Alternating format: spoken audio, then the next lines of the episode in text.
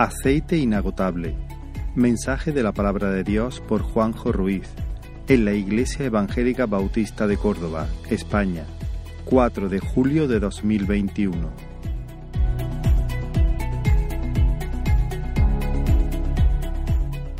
Así que os animo a, venir conmigo a, Segunda de Reyes, capítulo 8, que es el texto sobre el que vamos a estar meditando ahora por la mañana. Segunda de Reyes, capítulo, perdón, capítulo 4, Segunda de Reyes, capítulo 4, versículo 1 al 7.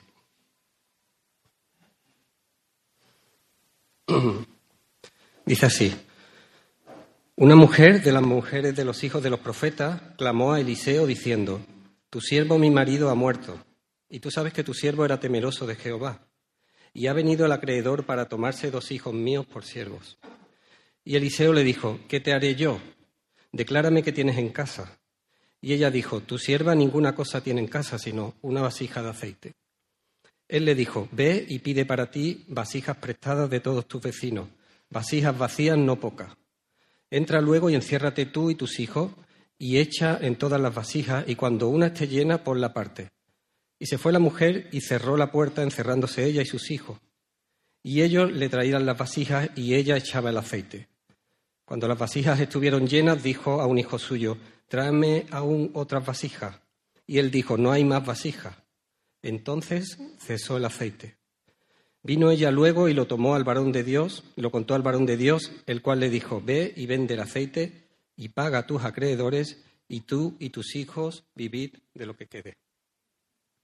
Os voy a enseñar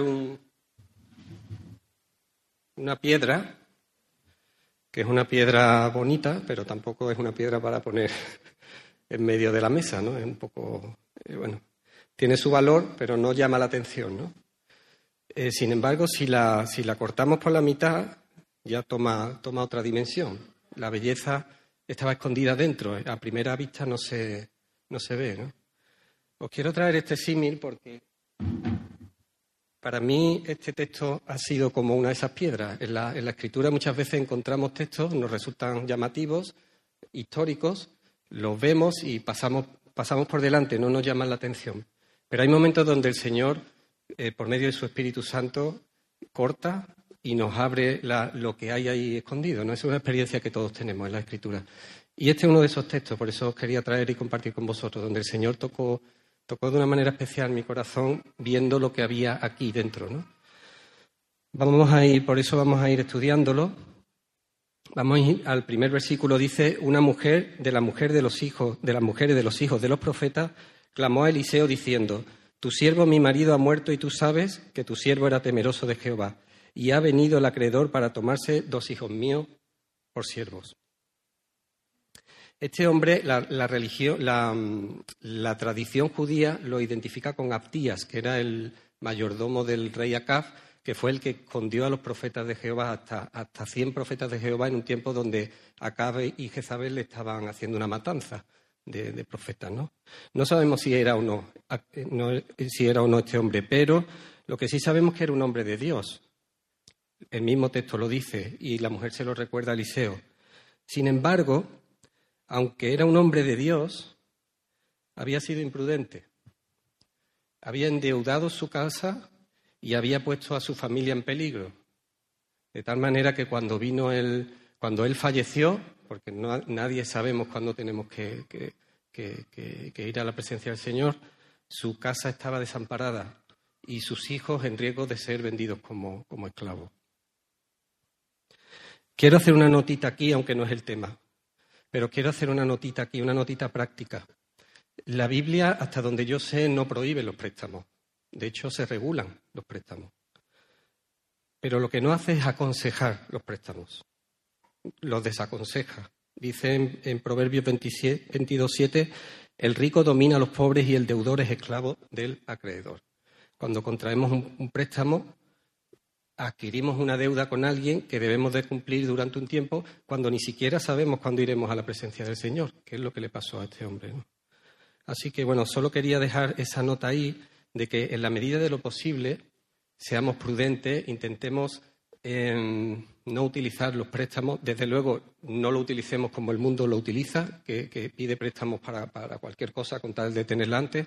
Seamos prudentes y si tenemos préstamos, nuestra prioridad, como dice el versículo 7, Eliseo lo primero que le dijo es, ve, vende al aceite y paga a tus acreedores. Si tenemos préstamos adquiridos, nuestra prioridad tiene que ser liquidarlos. Al, margen de esta notita, ¿vale? Es el momento, en el versículo que estamos leyendo, es el momento donde llega el acreedor. Y el acreedor venía a llevarse a dos de sus hijos. Eso lo permitía la ley. La ley de Moisés permitía que si alguien no pagaba su deuda, pues él o su familia pudieran ser eh, siervos de aquel a quien le debían la deuda durante los años, hasta un máximo de siete, durante los años que, tuvieran que trabajar para poder pagar esa deuda. No es el concepto de esclavo que estamos acostumbrados a ver en las películas. La esclavitud o, servidumbre en el Antiguo Testamento estaba regulada, pero en cualquier caso, esta mujer no podía pagar y, según la ley, ella tenía que proporcionar a sus hijos para que esos hijos estuvieran trabajando para los acreedores y fuesen siervos o esclavos de ellos, dependiendo de ya de cómo fuese ese, ese hombre. ¿no? Y hermanos, quiero traer ese pensamiento. A menudo, a menudo nos toca pagar las consecuencias de las malas decisiones que hemos tomado en el pasado. A menudo llegan las consecuencias, llega, el acreedor.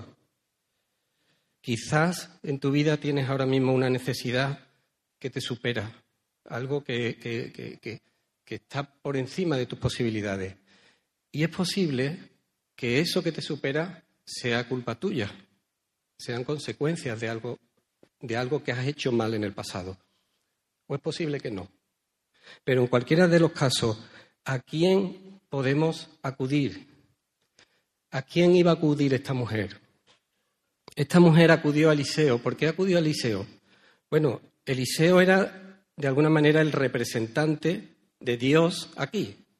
No lo digo yo, la escritura dice en 1 Samuel 9:9 que antiguamente en Israel cualquiera que iba a consultar a Dios decía así, venid y vamos al vidente o al profeta.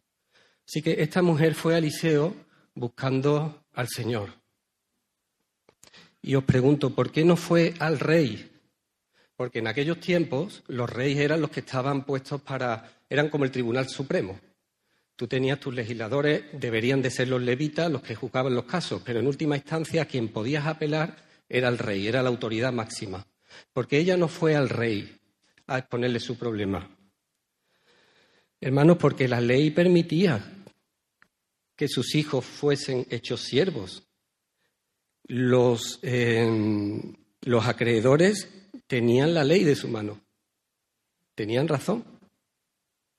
Y ella pero ella no estaba buscando justicia. La justicia decía que sus hijos debían ser vendidos como esclavos. Ella no buscaba justicia, ella buscaba misericordia. Por eso no acudió al rey, por eso acudió al profeta, por eso acudió al Señor buscando misericordia. Me quiero dirigir aquí ahora a, a aquellos que todavía no han entendido o no han aceptado a Jesucristo como su Salvador. La Biblia dice muy clara, Jesús lo dijo y toda la escritura lo dice, que tienes una deuda. Tienes una deuda impagable por causa de tu pecado. El Señor, si os acordáis de la parábola que contó sobre aquel que tenía una deuda y hacéis la cuenta de cuánto debía ese hombre, tendría que trabajar como diez mil años para pagar su deuda, una persona que vive 50, es decir, era, es impagable. ¿Qué deuda tienes? Pues tienes una deuda por causa de tu pecado. Puede que en tu conciencia no seas consciente de lo que significa que hayas acumulado pecado en tu vida, porque nuestra escala del concepto del bien y del mal y del pecado está por debajo de la escala de Dios. Para nosotros es mujer, mirar a una mujer o, mirar a una muchacha o mirar a un muchacho que es atractivo. Para el Señor hacer eso es adulterar. Yo le llamo gracia de, mirar a la mujer, el Señor le llama adulterio. Para nosotros puede ser introducir el nombre de Dios en una expresión graciosa o en nuestro lenguaje coloquial. Para Dios eso es blasfemia, es deshonrar el nombre del Señor. Para mí puede que sea una pequeña mentirijilla piadosa, pero Dios odia la mentira. Para, eso es ser, para Él eso es ser un mentiroso. Y dice la Escritura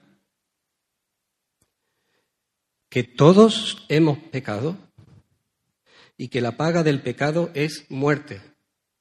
Cuando te presentes en el juicio, las cosas buenas que vayas a hacer no le van a contar al Señor. Es como si te llama el juez porque has cometido un asesinato y entonces tú le cuentas al juez que has hecho muchas cosas buenas. No, es esa la cuestión.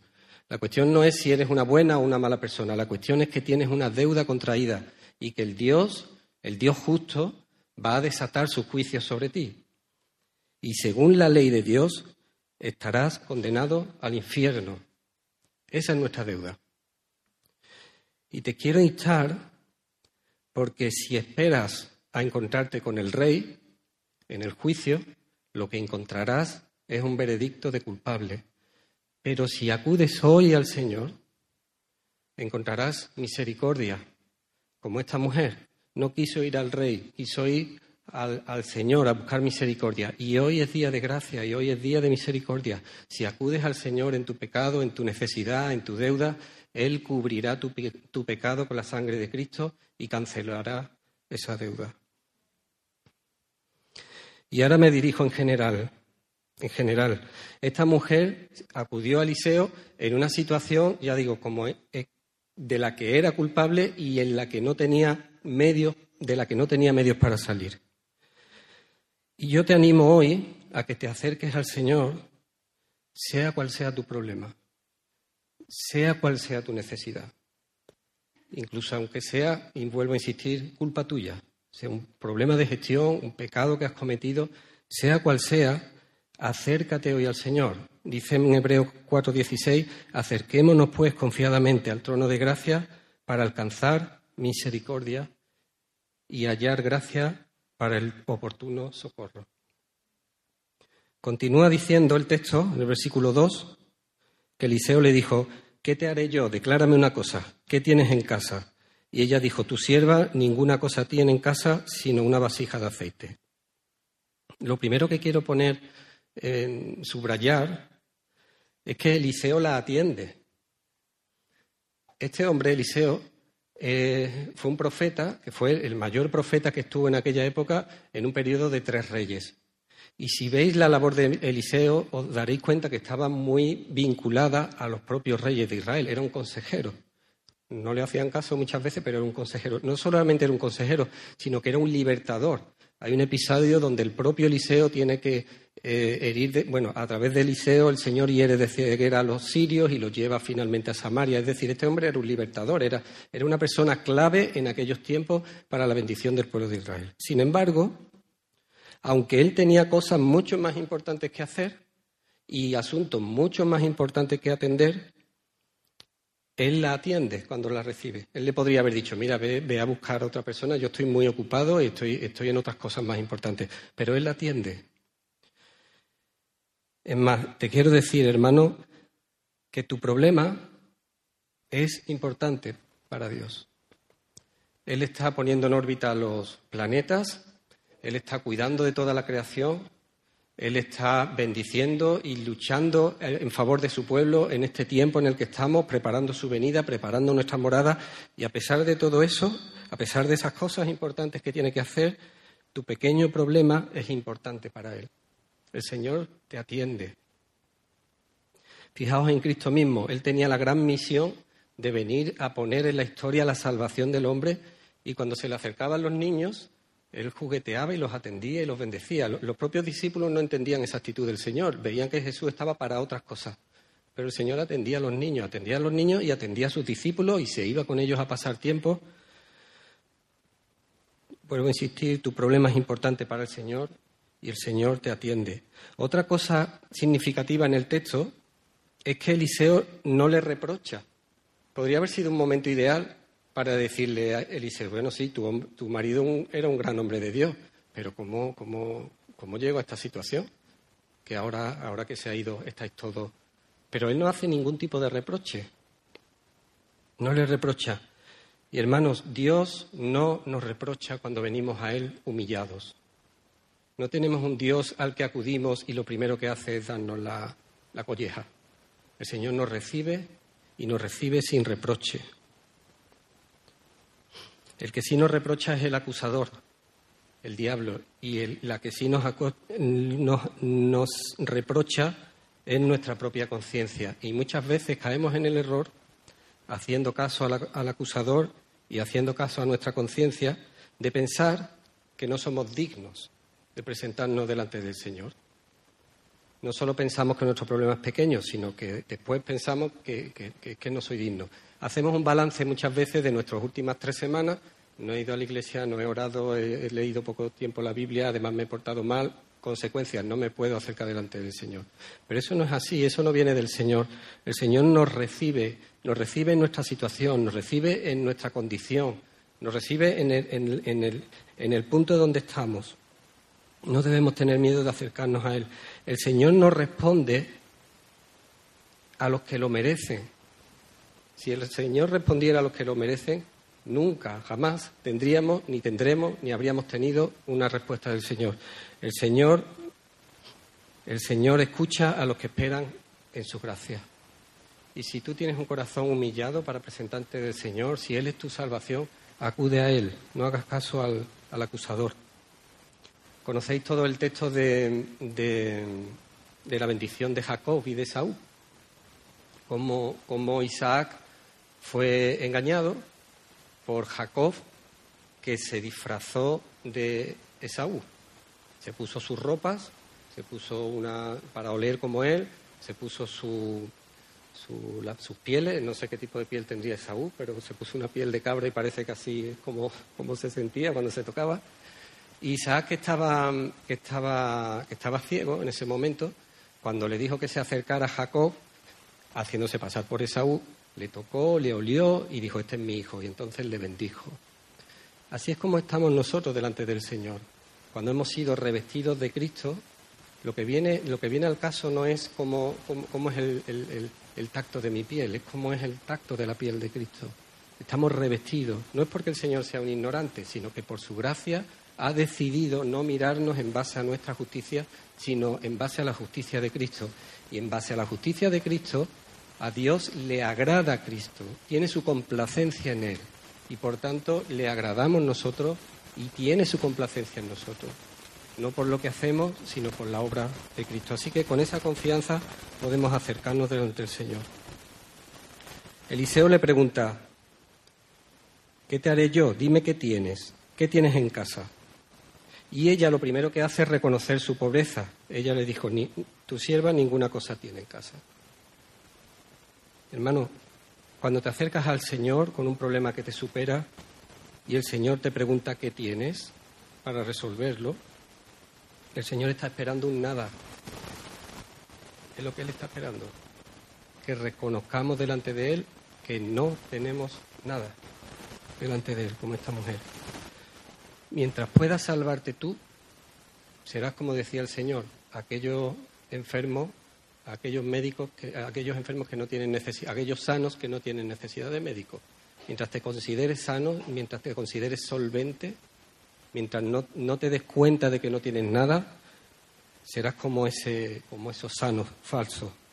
Ahora, si, si tu mayor esperanza está en el Señor, entonces el Señor te recibe, te escucha y te provee.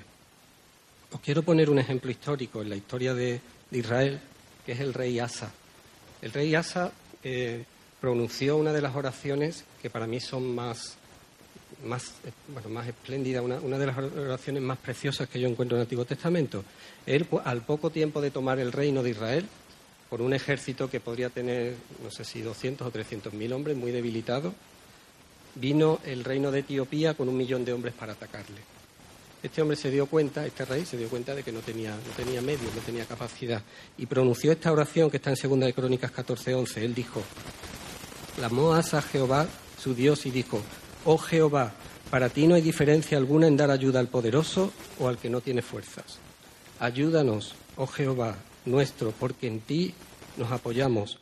En tu nombre venimos contra este ejército. Oh Jehová, tú eres nuestro Dios, no prevalezca contra ti el hombre. Su confianza en ese momento de, ataque estaba totalmente volcada en lo que el Señor podía hacer porque era consciente de que él no tenía, no tenía los medios, no tenía nada. Sin embargo, hermanos, este mismo rey Asa, al final de su vida, dice en Segunda de Crónicas 16, 12, que en el año 39 de su reinado, Asa enfermó gravemente de los pies y en su enfermedad no buscó a Jehová, sino a los médicos. Y murió de esa enfermedad. ¿Qué, había cambiado en el primer Asa y en el segundo? Ambas eran situaciones que eran, eran imposibles para él. Pero en la primera ocasión, Asa fue consciente de su pobreza y depositó su esperanza y su confianza en el Señor. Y en la segunda ocasión, su esperanza estaba en otra cosa. Estaba en los médicos. Obviamente no digo que no debamos de acudir a los médicos, pero el punto está en dónde está tu esperanza. Es, eso es lo que marca la diferencia. Tú puedes acudir a los médicos o puedes acudir a donde tú quieras, pero ¿dónde está centrada? ¿Dónde, dónde está tu respuesta? ¿Dónde está tu esperanza? están en tus obras muchas veces, tenemos, tenemos esperanza y tenemos la confianza de que nuestro problema se resolverá por nuestras capacidades, por las cosas buenas que he hecho, por los medios que tengo, por mi dinero, por la buena medicina que hay hoy día. Hermanos, Dios no es un plan B, Dios es el plan A. Y si vas a acudir a Él en tu necesidad, sabiendo que Él es el plan A, luego el Señor te guiará por un, por un proceso o por otro. Pero Él es el plan A. Bienaventurados los pobres en espíritu, los que se saben pobres, los que saben que no tienen nada, porque de ellos es el reino de los, de los cielos. Así que, hermanos, si te sabes pobre, vuelvo a insistir, acude a Él en tu necesidad. Dice el versículo 2, al final, tu sierva ninguna cosa tiene en casa sino una vasija de aceite. Esta frase me recuerda a la multiplicación de los panes y los peces porque cuando el Señor dice, dadle vosotros de comer, no tenían para darle de comer. Y de repente hay un comentario tímido que vino de un niño, o una propuesta que vino de un niño. Eh, bueno, tengo cinco panes y dos peces. Claro, eso es ridículo. Eso es ridículo. ¿Por qué, por qué, por qué lo ofreció entonces este niño? ¿Por qué lo, por qué lo mencionan si es, si es una ridiculez con respecto a esa necesidad? Quizás ellos estaban entendiendo que Dios obra a través de la multiplicación. Esta mujer sabía que no tenía nada, que lo que tenía era una ridiculez, pero lo poco que tenía, aunque fuera insuficiente, aunque fuese ridículo, ella estaba dispuesta a entregarlo delante del Señor. Y hermanos, si, si Dios te pide algo, si Dios te pide que le des lo que tengas, por ridículo que te parece, que por ridículo que te parezca, entrégaselo.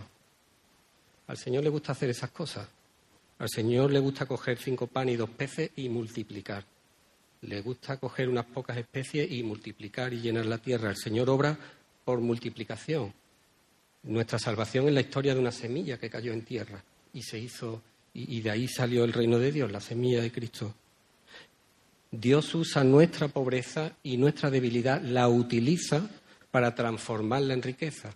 Fijaos Moisés, que tenía una vara de un árbol en la mano, pues esa, esa vara, que era inútil, fue la que el Señor utilizó para, para convertir el, Nilo en, sangre o para abrir el, mar. ¿Qué tenía Sansón? Una quijada de, de, de, asno por ahí muerto, pues esa es la que el Señor utilizó para matar a aquellos mil filisteos. ¿Qué tienes tú, hermano? ¿Qué tienes tú que el Señor, que le puedas entregar al Señor? ¿Tienes una hora al día? ¿Te puede parecer eso poco? ¿15, 20 minutos? ¿Tienes, ¿Tienes ese pequeño tiempo solamente para entregar al Señor y el Señor te lo demanda? Entrégaselo. ¿Tienes una relación distante con tus hijos pero que no conocen al Señor, pero tienes la oportunidad de hablar con ellos en, en ciertos momentos? Entrégalo, entrégaselo al Señor tienes poca ofrenda, tienes poco dinero, pero necesitas que el Señor te abastezca, entrégaselo al Señor, como la viuda pobre, porque el Señor en medio de esa pobreza es donde Él se va a glorificar, dándonos la riqueza que proviene de Él. Eso sí, sé honesto, no como Ananías y, Zafira, que intentaban engañar no sé a quién, diciendo que entregaban cuando realmente no. No nos hagamos, como dicen, trampas al solitario. no, nos engañemos a nosotros mismos. Lo que el Señor nos demande, entreguémoselo, pero entreguémoselo todos, por, completo. Muchas veces, hermanos, nos aferramos tanto a, nuestras miserias, a las pequeñas cosas que, no queremos soltar y que el Señor nos demanda que soltemos y no queremos, como si eso fuese un gran tesoro, que por causa de esa, de esa retención, de no dar al Señor lo que pide, nos quedamos en la pobreza. Hay un, una vez escuché que hay un tipo de mono en África que los lugareños los cazan, son muy escurridizos, y para cazarlos lo que hacen es que ponen un saco de grano colgado en, colgado en un árbol y le hacen un pequeño agujerito. No sé si habéis escuchado esa historia. Entonces el mono puede meter la mano para agarrar el grano, pero cuando tiene la mano llena ya no la puede, ya no la puede soltar. Y de esa manera, de esa manera es como la caza. Muchas veces somos así, agarramos un pedazo de la bendición del Señor, pero luego no la queremos soltar para que Él nos dé bendiciones mayores. Hay una de, una de las dificultades que muchas veces se, argumenta, incluso desde el punto de vista eh, eh, teológico, que tiene que ver sobre las ofrendas o, sobre el diezmo. ¿Cuánto, ¿Cuánto se discute de eso, verdad, hermano? ¿Cuánto se discute? Por la dificultad que tenemos para entregarle y devolverle al Señor lo que, lo que Él nos ha dado para soltar ese mano. ¿no? Sin embargo, me llama la atención que cuando el Señor, cuando estemos delante del Señor, lo más precioso que vamos a tener y lo más valioso posiblemente van a ser las coronas que el Señor nos va a dar. Y dice la Escritura que cogeremos las coronas y ¿qué, haremos con ellas? La, tiraremos a sus pies. ¿Qué, ¿Qué cambia en ese escenario en este? Bueno, porque sencillamente en aquel momento tendremos conciencia plena de cuál es, cuál es la dimensión del Dios que tenemos cuál es su magnitud, cuáles son las riquezas que hay en él. Y cualquier otra cosa que no sea él nos parecerá de tan, poco valor que estaremos dispuestos a usarlo. El único interés que tendremos será usarlo como parte de nuestra adoración. Pues, hermano, que el Señor nos haga tomar conciencia de quién es Él para que seamos, que tengamos nuestras manos abiertas para entregar cualquier cosa que Él, que él nos pida. Dice el versículo 3, y Él le dijo, ve y pide para ti vasijas prestadas de todos tus vecinos, vasijas vacías, no pocas. ¿Por qué no le dio directamente el dinero? O por medio de su influencia hizo que el rey usara, le, cambiara el parecer de estos acreedores. ¿Por qué no hizo.? No, no, él, lo que le dijo Eliseo es que se pusiera a trabajar. Tenía una labor que hacer. Sí, ahora el Señor te va a proveer, pero primero ve a buscar las vasijas, ve a tus vecinos, a todo el transporte, tráelos a tu casa. Hermano, si estás esperando del Señor que Él te provea, te provea en tu necesidad, ciñete, porque el Señor te va a pedir algo, por pequeño que sea. Dios obra en medio de la obediencia. Al, al que tenía la mano seca, cuando aún la tenía seca, el Señor le dijo, extiende tu mano. Y todavía, todavía la tenía seca. Al ciego le mandó que fuese así lo es. Son, actos pequeños, no, no, están, no están ganando nada, pero sí están demostrando nuestra obediencia, nuestra disposición a obedecer lo que el Señor nos pide. A los apóstoles no les dio la moneda, les dijo, ir a pescar y eh, cazaréis un, pez, abrirle la boca, ahí estará la moneda del tributo. El Señor espera que nosotros respondamos a Él y a nuestra petición, la avalemos con nuestra disposición para obedecerle. Y otra cosa más, hermano, porque Dios no solo determina el fin, sino los medios. Y Él ha establecido que Él obra a través de la palabra, a través de la oración, a través de la, de la, de la, de la unidad de los santos. Él ha establecido medios que son, son medios entre los cuales el Señor se glorifica y hace descender su poder y nos ministra y nos sana. Hermano, si no oras, si estás pidiendo al Señor por una necesidad, y no oras, no asistes a la iglesia, no lees la palabra, no estás dispuesto a pedir perdón si es lo que el Señor te demanda en obediencia al hermano. Si estás en esa posición de pereza, que sepas que el perezoso vive en la miseria, no alcanza la riqueza del Señor. Dice el versículo 4, entra luego y enciérrate tú y tus hijos, y echa en todas las vasijas, y cuando una esté llena, ponla aparte. Y se fue la mujer y cerró la puerta, encerrándose ella y sus hijos, y ellos le traían las vasijas y ella echaba del aceite. Cierra la puerta. ¿No recuerda eso cuando el Señor dice, cuando tú, cuando te pongas a orar, entra en tu habitación, cierra la puerta y ora a tu Padre? Está en lo secreto. Muchas veces, hermanos, buscamos el público, buscamos el, calor de la gente muchas veces buscando la adoración propia. Pero el Señor obra y prefiere el secreto, la intimidad, cuando nos presentamos delante de Él y Él, él es la presencia que tenemos delante. No necesitamos, no necesitamos el, el aplauso de nadie.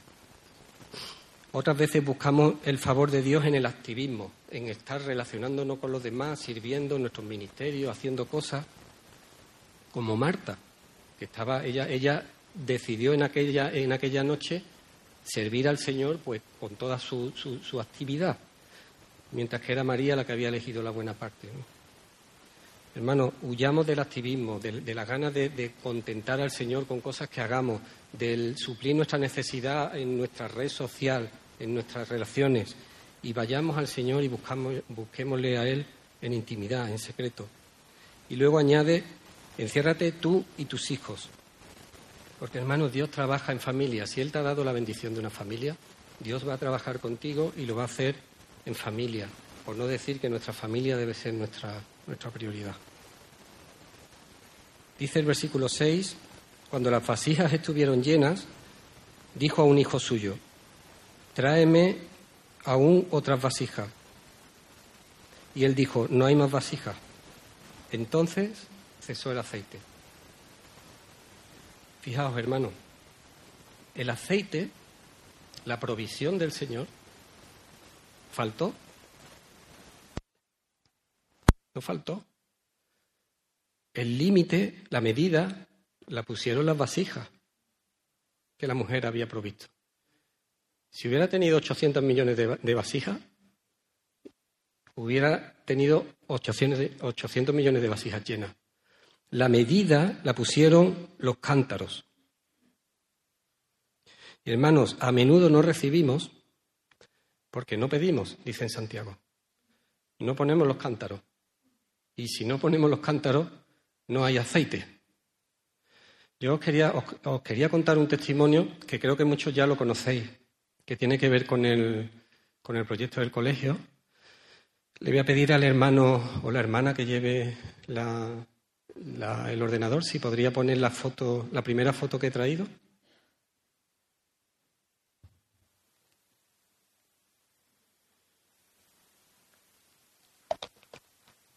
Os sonarán algunas caras ahí, ¿no? Os voy a contar, os voy a contar la historia de este día. Este fue el día en el que, en el año 2000, 2007 eh, creo que fue, 2008, no, no falso, sí, no, 2010 o 2009, no sé, no me acuerdo la fecha. Este fue el primer día donde el equipo de educación de la fundación, del que forman parte de personas que ahí conocéis, vinieron a ver el terreno que el Señor nos había dado.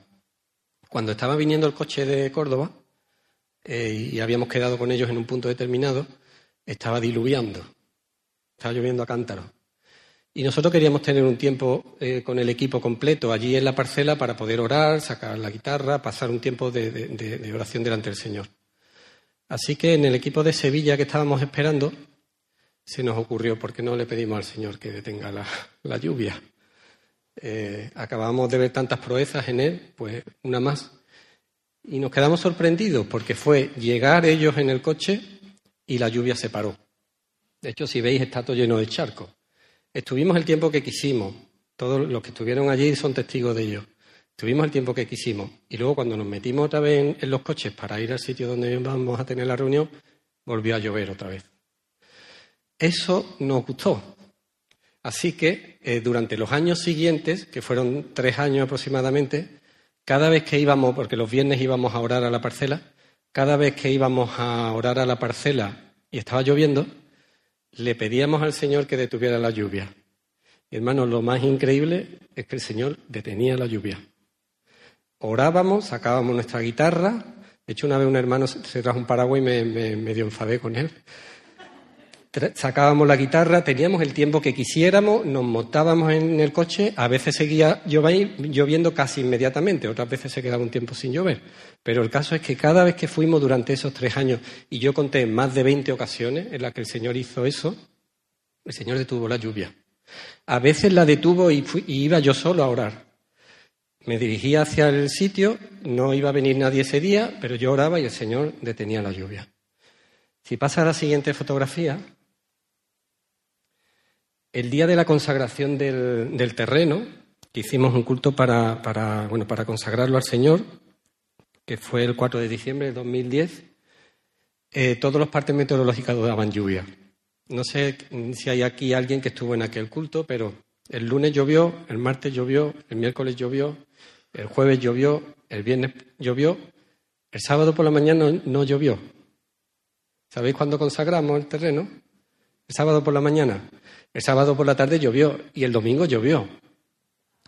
El Señor detuvo la lluvia, como tantas otras veces habíamos visto, para que pudiéramos consagrar el terreno. Si puede darle a la siguiente fotografía, en un tiempo precioso que el Señor nos dio. Y el 28 de enero del 2021 fuimos como otras veces allí, el Señor detuvo la lluvia, tuvimos un tiempo precioso de oración y además recuerdo que estábamos orando sobre, sobre la, fidelidad del Señor, a sus pactos, fue un tiempo muy especial. Nos, metimos en los coches para volver y cuando íbamos volviendo para, por la carretera para dos hermanas, notamos que se estaban parando coches en la carretera y la gente se bajaba y se ponía a mirar para atrás. No sabíamos muy bien qué estaba pasando, entonces paramos el coche, mm, nos salimos del coche y miramos hacia donde la gente miraba.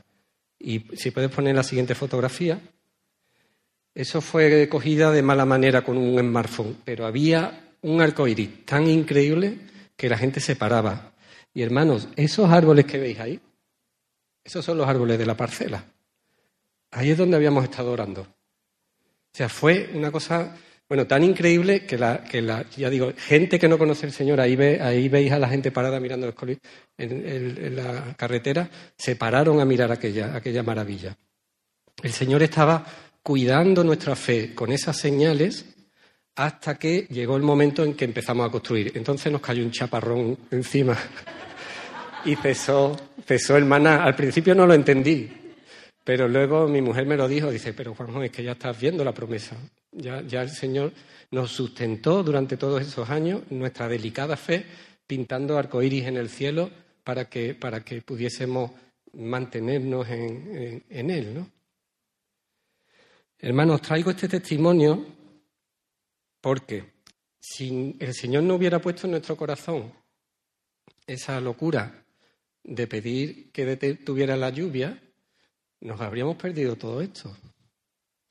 Si no hubiéramos puesto las vasijas, nos lo hubiéramos perdido. El proyecto del colegio seguiría, pero no tendríamos eso que lo hago, lo enseño en todas las presentaciones del colegio. No tendríamos esta, esta, esta, esta, esta esta, esta, ternura, no habríamos disfrutado esta, esta manera de obrar del Señor tan especial. Hermanos, tenemos milagros en la medida de las vasijas que ponemos. Y otra cosa que aprendí de esta experiencia es que lo que el Señor hace tiene que ver con lo que esperamos en Él, no con nuestra capacidad ni con nada que tenga en nosotros. Hay un versículo que yo entendí con esta experiencia, que es cuando, no sé si habéis leído la escritura, que, dice, Elías era un hombre eh, con pasiones semejantes a las nuestras y oró que no, que no lloviera durante tres años y no llovió. Pasiones semejantes a las nuestras. Pues hermano, si tenía pasiones semejantes a las nuestras, es que entró delante del rey Acab con debilidad o con miedo o con, el estómago cambiado de sitio o, dudando de si iba a hacer el ridículo. Y yo puedo dar fe de que esto es así. Hubo muchos días, hermanos, de esos que os he contado, que yo no tenía el cuerpo para, pedir un milagro. Eh, no tenía, no, no, estaba, porque a veces nos vemos fervorosos y otras veces estamos. Y a pesar de que había días oscuros, el Señor igualmente obraba porque no depende de nosotros, no depende de la magnitud, no, se trata de intercambiar una moneda, yo tengo tanta fe, puedo comprar tantas cosas. Dios da sus cosas por misericordia, por su gracia, no tiene que ver ni le afecta nuestra debilidad. Y Dios no se detiene porque le pidamos imposibles.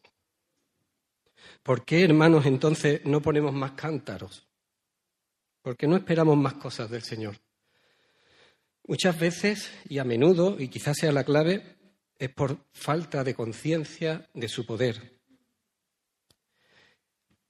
O, o y o por falta de conciencia de su misericordia.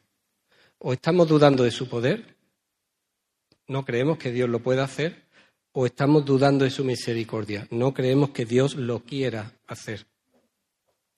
A veces incluso nuestra incredulidad se disfraza de teología, de Dios no hace hoy ya milagros, Dios hoy ya no sana, Dios no va a obrar de esta manera, Dios no detiene las lluvias, Dios no obra así, y, de alguna manera categorizamos nuestra incredulidad y la convertimos en una especie de, de axioma. Nos atrevemos a pensar y a hablar por Él, a decidir lo que Dios hace y lo que Dios no hace.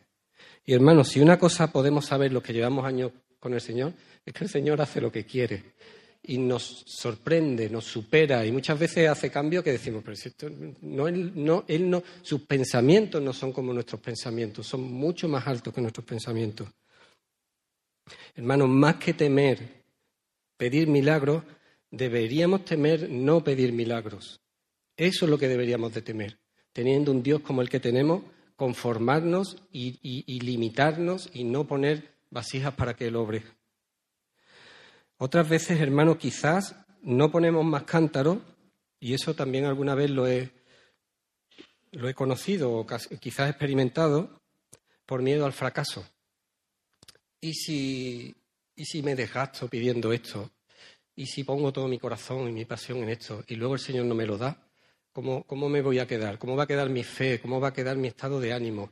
¿Y si le pido este, este, este, me voy a deprimir, me voy a desolar, me voy a me voy a debilitar, me voy a sentir fracasado, voy a dudar del Señor. Tenemos miedo al fracaso, miedo a recibir un no de parte del Señor. Pero hermanos, si leemos en 2 de Corintios, capítulo 12,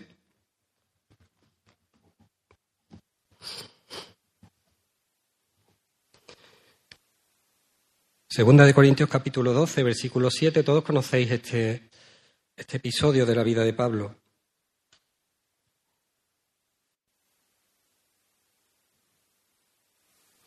Él dice,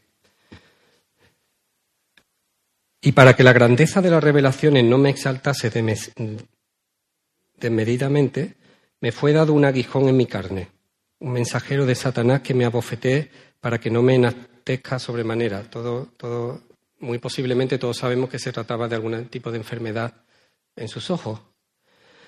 Respecto a lo cual, tres veces he rogado al Señor que lo quite de mí y me ha dicho, bástate mi gracia, porque mi poder se perfecciona en la debilidad. Por tanto, de buena gana me gloriaré más bien en mis debilidades para que repose sobre mí el poder de Cristo.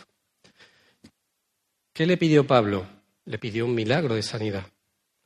¿Qué le respondió el Señor? Que no. Ahora os pregunto, ¿veis aquí a Pablo deprimido? ¿Lo veis resentido? ¿Frustrado? Derrotado, enfadado. ¿Veis algo de eso en Pablo? No. De hecho, lo vemos gozoso. Más bien me gozaré en mi debilidad. Lo vemos gozoso. Hermano, si el Señor responde un no, el Señor abre tus ojos y puede abrir tus ojos, como hizo con Pablo, para que entiendas que el no es lo que necesitas, no lo que quieres, lo que necesitas, y te goces en el no. ¿Lo veis? El Señor no, no es un Dios eh, sordo al que clamamos, clamamos, clamamos y Él nos desprecia. Ya hemos visto que no es así. Si el Señor te va a decir que no, Él te dará a conocer su voluntad, te dará un propósito que puedas entender más grande, te dará, te dará el aliento para, pero te dará, igualmente te dará, puede que te dé el sí o puede que te dé el no, pero el Señor te proveerá. Y te proveerá para que en medio del no o de la respuesta que Él te dé, tú puedas seguir adorándole y puedas seguir gozándote en medio de Él. Hermano, no hay fracaso posible, siempre hay aceite.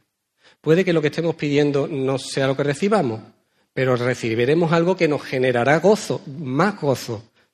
El, conocer el propósito de Dios por medio de una prueba, en una prueba también nos va a dar gozo y nos va a dar descanso. Siempre hay aceite. No siempre tenemos lo que pedimos, pero siempre vamos a tener lo que necesitamos si confiamos en el Señor. Otra cosa también que puede hacer que no descienda esos milagros o esas respuestas del Señor es porque pidamos mal.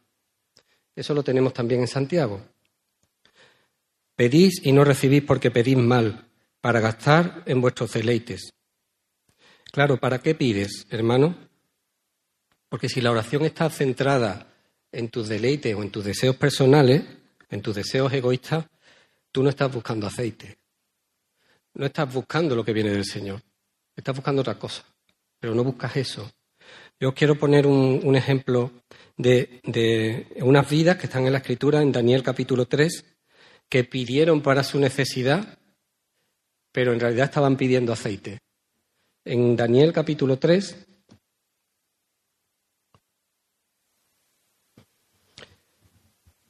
Versículo 4 dice que habló Nabucodonosor y les dijo a los tres amigos de Daniel, ¿es verdad, Sadrach, Mesach y Abednego, que vosotros no honráis a mi Dios ni adoráis la estatua de oro que, me, he levantado? Porque ellos se negaron a postrarse delante de la estatua de oro que Nabucodonosor había, había, había levantado. y había una condena contra eso, y es que serían echados en el horno de fuego. Entonces ellos se presentan delante de Nabucodonosor, los llama a los tres, los presenta delante y dice, ¿es verdad que no adoráis a la estatua?